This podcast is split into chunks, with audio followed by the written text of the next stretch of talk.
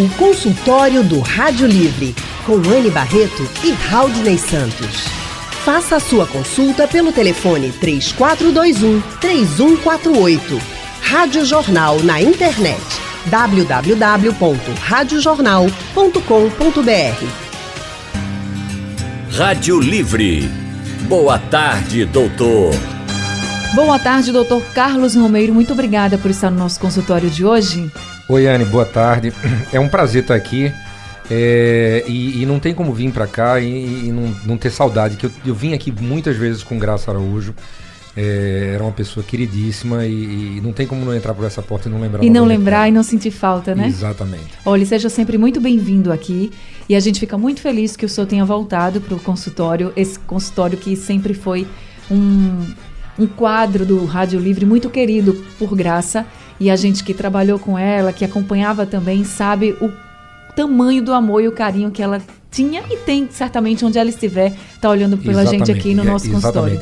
É, era um grande prazer quando, algumas vezes, ela mesma me ligou para vir e era uma pessoa sensacional. Então é uma falta grande que faz pra gente. Sem igual, realmente. Obrigada, viu, por vir aqui. A gente, vocês não conseguem ver no rádio, mas o doutor Carlos está emocionado de fato e realmente deixa a gente ainda mais honrado em ter o senhor conosco, como tantos outros profissionais que sempre vinham aqui para o consultório com graça e agora estão voltando pelo compromisso que tem com os ouvintes, com os ouvintes de graça, né, de fato, e sabe que esse consultório aqui é realmente uma grande prestação de serviço. Muito obrigado mesmo. É um Muito prazer. obrigada, doutor Carlos, também. Gente, o doutor Carlos é formado em medicina pela Universidade de Pernambuco. Ele tem residência médica em ortopedia e traumatologia pelo Hospital das Clínicas, aqui da Universidade Federal de Pernambuco, e residência em cirurgia da coluna vertebral pelo Hospital das Clínicas da USP, que é a Universidade de São Paulo.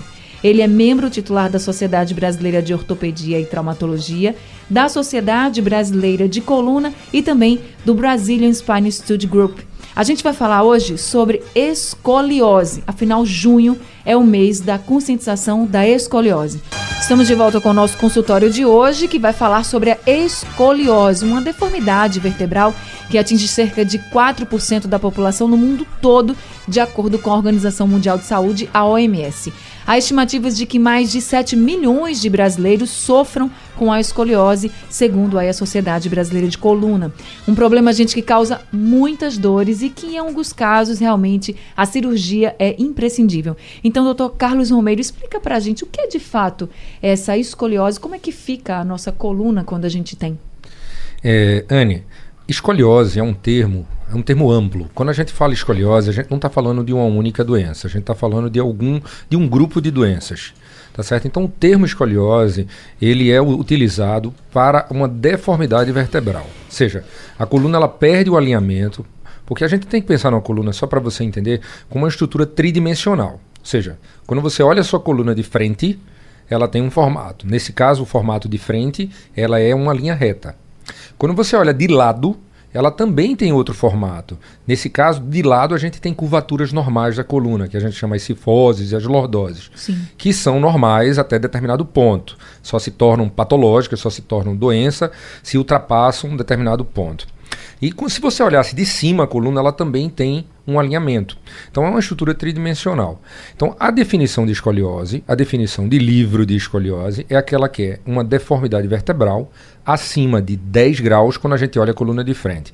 Então é o famoso, como é esse caso que foi citado agora há pouco, é, o, é quando a coluna fica em formato de C ou formato de S. Isso que é escoliose. Mas a escoliose, ela abrange, como eu falei, um grupo de doenças diferentes. Existem, por exemplo, escolioses. Se a gente dividir em dois grandes grupos, fica mais fácil o entendimento. O primeiro grande grupo é aqueles casos onde a escoliose ocorre em decorrência de outra doença, ou seja, a escoliose não é a própria doença, ela ocorre em decorrência de outra doença. Por exemplo, no caso como foi citado, que ela tem a medula ancorada, que a gente chama de medula presa mesmo, a medula ela fica presa e com o crescimento da coluna a medula não se permite crescer porque ela está ancorada. Isso vai levando a lesão neurológica. Então, num caso como esse, a paciente apresenta um quadro que a gente chama de escoliose neuromuscular. Ou seja, a escoliose não é a própria doença, ela é uma consequência Sim. da doença inicial. E nesse grupo de escoliose secundárias a doenças, existe uma gama muito grande, tá certo? Sendo a mais comum de todas, o que a gente chama realmente neuromuscular. A mais comum de todas entre as neuromusculares é o que a gente chama de, escolio de da escoliose por sequela de paralisia cerebral. Aquelas crianças especiais que a gente vê muito em cadeiras especiais, elas desenvolvem escoliose devido à doença de base.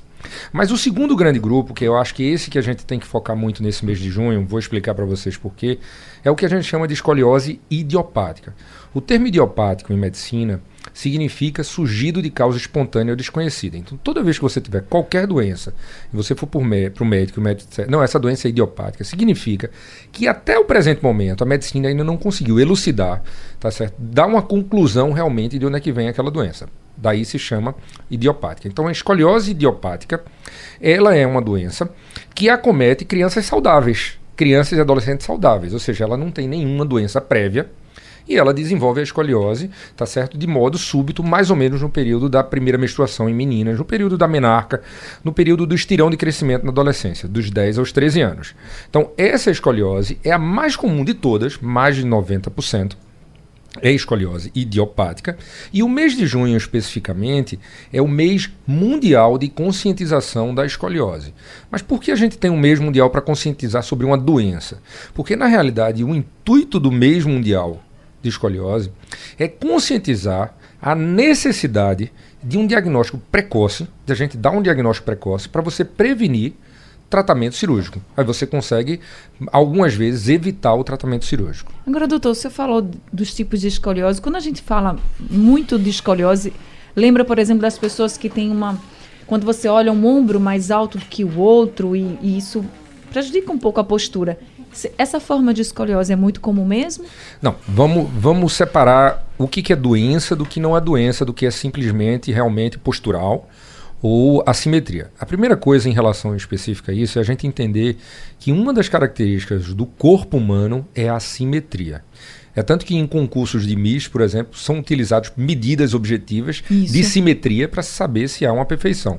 Então, se a gente se olhar no espelho de um lado do rosto e do outro lado, a gente vai notar uma diferença. Tá certo? Alguém que usa óculos, por exemplo, ele não tem necessariamente o mesmo grau no olho direito e no olho esquerdo. E a coluna ela não tem que ser 100% reta. Então, pequenas alterações até 10 graus não podem ser denominadas escoliose. Sim. Então, se eu radiografar todo mundo, todo mundo vai ter, vai ter uma, uma, diferença. uma pequena diferença. E isso também é, é, pode ser aplicado em relação a ombros, em relação a comprimento de braços e pernas. Por exemplo, uma diferença até um centímetro nas pernas, o comprimento das pernas é completamente normal. Uma diferença, tá certo, na, na no diâmetro de um braço para o outro, de até um centímetro, principalmente se é o braço dominante, é normal. Então, pequenas diferenças de ombro elas não podem ser consideradas como doenças. A gente também vem vivendo uma geração que busca uma perfeição.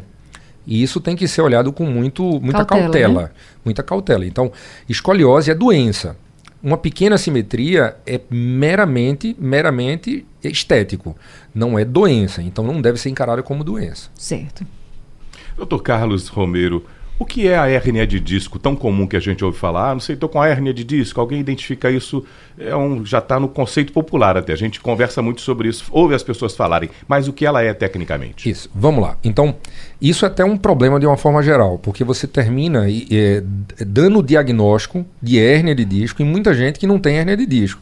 Porque hoje qualquer dor lombar virou hérnia de disco. Então, ah, eu tô com dor lombar, que o pessoal chama coluna, né? É, eu tô com dor na coluna. Ah, deve ser uma hérnia. Não é por aí. A hérnia de disco, o que, que é a hérnia? A palavra hérnia em medicina, é, eu gosto muito de buscar o sentido da palavra para as pessoas entenderem melhor. A palavra hérnia em medicina significa algo que saiu do lugar.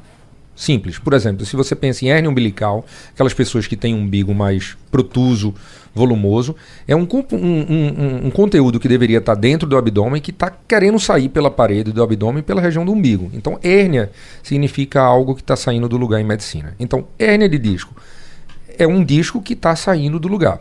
Então, qual é o problema real da hérnia de disco? Não é nem dor nas costas, nem dor lombar, nem dor na coluna, como a população geral chama. O problema da hérnia de disco é que entre as vértebras, o disco é um sistema de amortecimento. Ele está localizado entre as vértebras. Ele permite que a gente tenha mobilidade. Ele tem a função de dar mobilidade, tá certo? sustentação, amortecimento. Então, se a gente não tivesse os discos intervertebrais, a nossa coluna seria rígida e a gente não teria esses movimentos. Uhum. Então, é você pensar, ela não é rígida.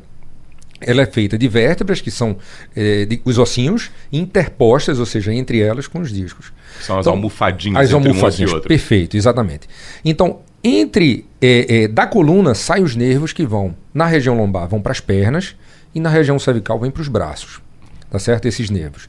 Então, se um pedaço do disco principalmente por componente degenerativo, de desgaste. A gente vai envelhecendo, o ser humano vai envelhecendo, então a hidratação não fica a mesma, tá certo? Desses discos, ele vai perdendo a elasticidade. Quando perde a hidratação, perde a elasticidade. Então, se um disco desse se rompe e um fragmento do disco sai por essa região e comprime uma raiz nervosa, um nervo que sai da coluna, a gente tem a hérnia de disco. Então, qual é o quadro clínico da hérnia de disco? Ah, eu tenho muita dor nas costas. Será que eu tenho hérnia de disco? Provavelmente não tá certo? Ah, eu tenho muita dor na perna. Então, pode ser que seja hernia de disco. Porque ela comprime o nervo na região lombar, ela comprime o nervo que vai para a perna. Hum. Então dá a famosa ciática, dor hum. ciática. E na região cervical, comprime o nervo que vai para o braço e dá a famosa braquialgia, que a gente chama. Hum. Estamos de volta com o nosso consultório de hoje falando sobre escoliose. Estamos recebendo o médico ortopedista e traumatologista Dr. Carlos Romeiro, que está tirando as dúvidas, esclarecendo um pouco sobre o que é a escoliose, como, como é o tratamento e como é importante você fazer o diagnóstico precoce. Pelo painel interativo, Dr. Carlos, tem a Daniela, do centro do Recife, que está dizendo que o filho tem 15 anos e que ela percebe que ele está ficando com um ombro maior que o outro. Aí ela pergunta: devo me preocupar? Aí eu faço a pergunta: neste caso, e quando a gente deve se preocupar? Quais são os sintomas, os sinais, além das dores, claro, que devem fazer com que a gente se preocupe e procure o especialista? Bem, Anne, é, é, em relação especifica, especificamente à dor, olha só. É, nem sempre a escoliose cursa com dor. Existia uma dúvida muito grande se escoliose doía ou não doía, se dói ou não dói, porque a dor exclusivamente não é indicação de se partir para tratamento cirúrgico, apenas dor se não tem uma deformidade grande. Mas saiu um estudo ah, recentemente, há pouco tempo, é, que comparou um grande grupo de, de crianças e adolescentes com e sem escoliose e viu realmente que a incidência de dor nas costas é maior tá certo? Em, em, pessoas com escoliose do que em pessoas sem escoliose. Então há realmente o fato de dor. Mas nesse caso específico dos ombros, a primeira questão que surge é o seguinte: se a diferença é visível e isso incomoda, procura um médico para saber se isso é uma variação da normalidade ou é uma doença. É, é, importante a gente enfatizar que nem sempre a diferença de ombros indica realmente uma doença. Mas existe um teste, tá certo? Muito é, é, utilizado para a triagem de escoliose, que se chama teste de Adams. É importante que o ouvinte ele pode ir no Google, se colocar teste de Adams, Adams se escreve com A, D, A, M de Maria e S de sapo, teste de Adams. Se você botar no Google, você vai ver várias imagens. Ele consiste muito simples. É, a pessoa sem camisa, tá certo? O é, flat flexiona o tronco para frente, como se fosse pegar algo no chão. Ou como se fosse colocar a mão no joelho, isso, por exemplo. colocar isso a mão no joelho. E quando a pessoa com escoliose faz isso, ou seja, tem uma escoliose estruturada, um lado das costas vai ficar automaticamente mais alto do que o outro. E muito mais alto, a diferença muito fica grande, mais alto. né? Isso. Então, nessa diferença, que a gente chama isso de giba, isso é um teste de triagem, entenda bem. Não é, esse teste não vai determinar o tratamento, tá certo, da escoliose. Existem outros exames que serão necessários. Mas nos países mais desenvolvidos, muitos países utilizam esse teste de triagem, ou seja, chega na escola, principalmente na população de entre 10 e 13 anos de idade, e faz um teste com todo mundo. Quem tem a suspeita, porque o teste de Adams levanta a suspeita, é encaminhado ao serviço de saúde para prosseguir a investigação. Com isso, a gente consegue o diagnóstico precoce, porque uma coisa essencial é o diagnóstico precoce, porque uma vez diagnosticado precocemente, muitas vezes a gente consegue evitar uma cirurgia. Isso é outra coisa interessante também. É, o, saiu um estudo recente, chama estudo BRAIST, B-R-A-I-S-T. É um estudo sobre utilização de coletes em escoliose. Então, esse estudo foi tão sério, tão sério, que o estudo foi interrompido no meio porque a diferença entre. Sempre para a gente fazer um estudo em, em, medicina, um estudo realmente clínico, um ensaio clínico, a gente precisa submeter um, uma população a um determinado tratamento e pegar uma população parecida e não fazer o tratamento. E depois a gente comparar entre a população com e sem tratamento qual foi o melhor resultado. Nesse caso específico, pegaram uma série de crianças com escoliose, botaram para utilizar colete e pegaram uma série de crianças com escoliose e disseram que não precisava usar colete. Tá certo? Então, com um pouco tempo, pouco tempo o estudo teve que ser interrompido porque as diferenças positivas de quem estava utilizando o colete eram gigantes em relação a de quem não estava utilizando o colete. Então, hoje a utilização de colete consegue prevenir em torno de 65% de cirurgia. Ou seja, se eu pego 10 pacientes com escoliose, e parto para o tratamento colete na, na, no momento correto, hum. eu consigo evitar a cirurgia em 6 dos 10. Então é uma coisa importante. Só é indicado cirurgia que, em que casos, assim, doutor? Olha, existem parâmetros para indicação cirúrgica. O parâmetro mundial é 45 graus. Então, a escoliose ela consegue ser mensurada em graus. A gente pega um raio-x através da radiografia, a gente traça algumas retas, que a gente chama de ângulo de Cobb, e a gente mensura quantos graus aquela escoliose tem. Então ela pode ter 15 graus, 20 graus, 25 graus. Então, a, a, partir disso, que são parâmetros objetivos, a gente consegue tratar. Então, ultrapassou 45 graus, se parte sim para o tratamento cirúrgico. Por isso que é importante o tratamento precoce. Porque a gente tem que pegar essa escoliose antes dos 45 graus para poder iniciar o tratamento. Tá Doutor? Carlos, o erro de postura pode gerar a, um, algo que venha a ter necessidade até de uma cirurgia posteriormente? Não, isso é uma pergunta muito frequente no consultório da gente, inclusive nessa época agora do ano, férias. Uhum. É normal, o consultório enche de mães com adolescentes. Né, esse adolescente tem uma postura ruim, ele carrega a bolsa errada. Ou então a gente pega um, um adolescente realmente com escoliose e diz: a mãe fica se culpando achando que ela fez alguma coisa errada, que ela uhum. permitiu ele utilizar uma bolsa pesada de um lado só não tem relação nenhuma. Não? Não, nenhuma. Adolescente é feito uma tribo, né? Se você for, eu tenho um filho adolescente, você vai no colégio, eles andam tudo parecido, até o é. tênis é parecido, a calça é. é. parecida, a forma de sentar é parecida. Então, se fosse realmente alguma coisa comportamental, a gente ia ter uma epidemia de escoliose. Eu vou né? somar o senhor a seguinte pergunta, que a gente tem visto às vezes no, nas, nas revistas simples, o, o hábito hoje das pessoas olhando um celular na mão, um tablet, que faz a gente baixar mais o pescoço, quando a gente se apercebe, está com, com as pessoas também com o pescoço mais baixo. Isso é real, doutor? O que é isso que é real. e verdade? Isso é real. Em relação especificamente ao celular, é real. O americano nomeou isso. E essa doença chama text, text de texto, neck. Pescoço de texto, se a gente fosse traduzir literalmente. E isso é fácil de entender. Veja só. Se eu lhe der uma bola de, de boliche, uma bola de boliche que é bem pesada, certo. pedir para você abraçar essa bola e segurar durante 5 minutos, você vai conseguir.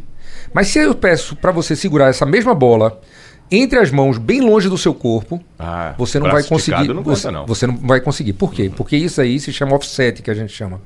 Quanto mais longe a bola estiver do seu corpo, maior é o peso que você vai estar tá carregando. Quanto mais próximo ela estiver do seu corpo, menor é o peso. Então, quando sua cabeça, uma cabeça de um ser humano, em média, pesa 6 quilos. Quando sua cabeça está centralizada na sua coluna cervical, ou seja, você está olhando para frente, você está carregando na sua coluna cervical 6 quilos. Se você flexiona apenas 15 graus, apenas 15 graus você flexiona, esse peso dobra, vai para 12. 12 quilos. Se você vai para 20 graus, vai para quase 18 quilos. Tá certo? Até que chega perto de 90 graus é quase imensurável, ultrapassa 30 quilos. Então, uma, uma coluna que é para carregar um peso de 6 quilos, ela passa com a determinada frequência a carregar 25, 20, 25, 20. Então, o que, é que vai acontecer isso? Desgaste precoce. Então, realmente, a gente tem essa doença já. O americano classifica isso muito bem, tá certo? Que é secundária a utilização de smartphones, de uma forma geral. É real isso aí, não é, não é mito de jeito nenhum. Doutor Carlos, já temos ouvinte aqui pelo telefone. É a Lenita, de Brasília Teimosa, que vai conversar com a gente. Lenita, boa tarde para você. Boa tarde, Alexandra. Boa tarde, doutor. Boa tarde, Lenita. É, eu, eu trabalho muito sentada no computador e eu gostaria de saber qual a melhor postura, porque muitas vezes eu me levanto da cadeira e fico com a coluna muito doendo. E outra coisa, eu estou acima do peso e meu seio está muito volumoso. Isso, isso prejudica a coluna, o seio volumoso. Obrigada. Obrigada, Lenita. É, Lenita, vamos lá. Vamos, você deu três informações importantes para a gente, né? É, é, o que a gente chama de hiperplasia mamária, a mama volumosa, é o sobrepeso e, e passar muito tempo sentada. Só, é, é, uma, uma, outra informação muito importante seria o sedentarismo também. Deixa eu falar em relação a isso. É, é, existe um ditado hoje na medicina que fala o seguinte: sentar é o novo fumar. Eu acho que todo mundo já deve ter escutado alguma coisa disso de algum médico. Sentar é o novo fumar. É, por quê? Porque a posição sentada é uma posição extremamente agressiva para o ser humano. Vamos lá. Se a gente é, avalia o ser humano do ponto de vista antropológico, a gente vai lá para trás, 6, 7 milhões de anos atrás, quando a gente começou a ficar em pé bípede, nós somos os únicos mamíferos bípedes da face da Terra. E se a gente for analisar todo o reino animal, o ser humano é o único mamito, é o único animal bípede ereto. Porque às vezes, hoje mesmo no consultório, um paciente me perguntou: Não, doutor, a galinha é bípede também. Não, mas a galinha não é bípede ereto. No reino animal, bípede ereto, só o homem. Nos mamíferos, bípede, só o homem também. Então, a nossa biomecânica do nosso corpo ela é feita para a gente andar, para a gente correr é, e, e, até mesmo para a gente acocorar. Se você vai, vai no interior, naqueles sítios no interior, você ainda vê muita gente que guarda esse, esse, esse, esse hábito de acocorar. Então a posição sentar não é uma posição saudável. A gente acredita que a posição sentada trava toda a região lombar e você não permite o balanço, onde você ao tempo todo está jogando o peso para um lado do corpo, para o outro lado do corpo, você está constante, você está estático naquela posição. Então a posição sentar é agressiva.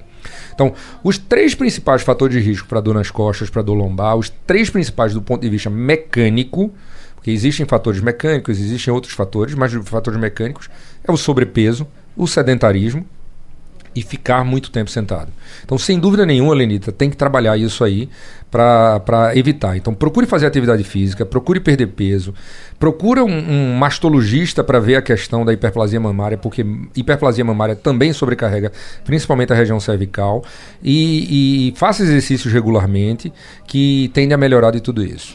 Doutor Carlos, já que o nosso tempo está acabando, para a gente finalizar, quem tiver alguma desconfiança de que está com escoliose, de que está com algum problema, deve procurar um ortopedista especialista em coluna? Isso. É, é, a suspeita diagnóstica, hoje, tá certo? Todos os ortopedistas, eles são habilitados para fazer uma triagem. O ortopedista é plenamente habilitado, ele é treinado na residência para isso, para fazer uma triagem, para dizer, olha, você tem uma escoliose, aí nesse caso, a partir desse momento, ele tem que realmente procurar um especialista para continuar o tratamento, tá certo? Mas os especialistas em coluna na cidade, temos vários, muito, é, Pernambuco tem uma escola de, de, cirurgia de coluna muito boa, muito boa mesmo, bons cirurgiões de coluna, então é, estamos à disposição sempre que necessário. Tá certo, então. Gente, nosso consultório está chegando ao fim. Eu queria agradecer a todo mundo que participou com a gente, pelo telefone, pelo painel interativo também. E agradecer muito também ao Dr. Carlos Romeiro, que veio até o nosso consultório, tá, trazendo tantas informações sobre a escoliose e tirando dúvidas de todo mundo. Dr. Carlos, muito obrigada pelas orientações e esclarecimentos. Muito obrigado mesmo, Anne. Haldney, Obrigado. eu agradeço o convite e, e estamos à disposição sempre que necessário. Quem quiser procurá-lo, você tem algum consultório, doutor? Tem. Um consultório, nós, nós atendemos em Recife, temos clínica em Petrolina e em Caruaru. Tá certo? O telefone de Recife, que é o 3877 8823, eles informam tanto o consultório de Petrolina como de Caruaru. Tá certo, então, viu? Muito obrigada, doutor Carlos Romeiro. Muito obrigado. Muito obrigada a todos os ouvintes. Sugestão ou comentário sobre o programa que você acaba de ouvir, envie para o e-mail ouvinte@radiojornal.com.br ou para o endereço Rua do Lima 250, Santo Amaro, Recife, Pernambuco.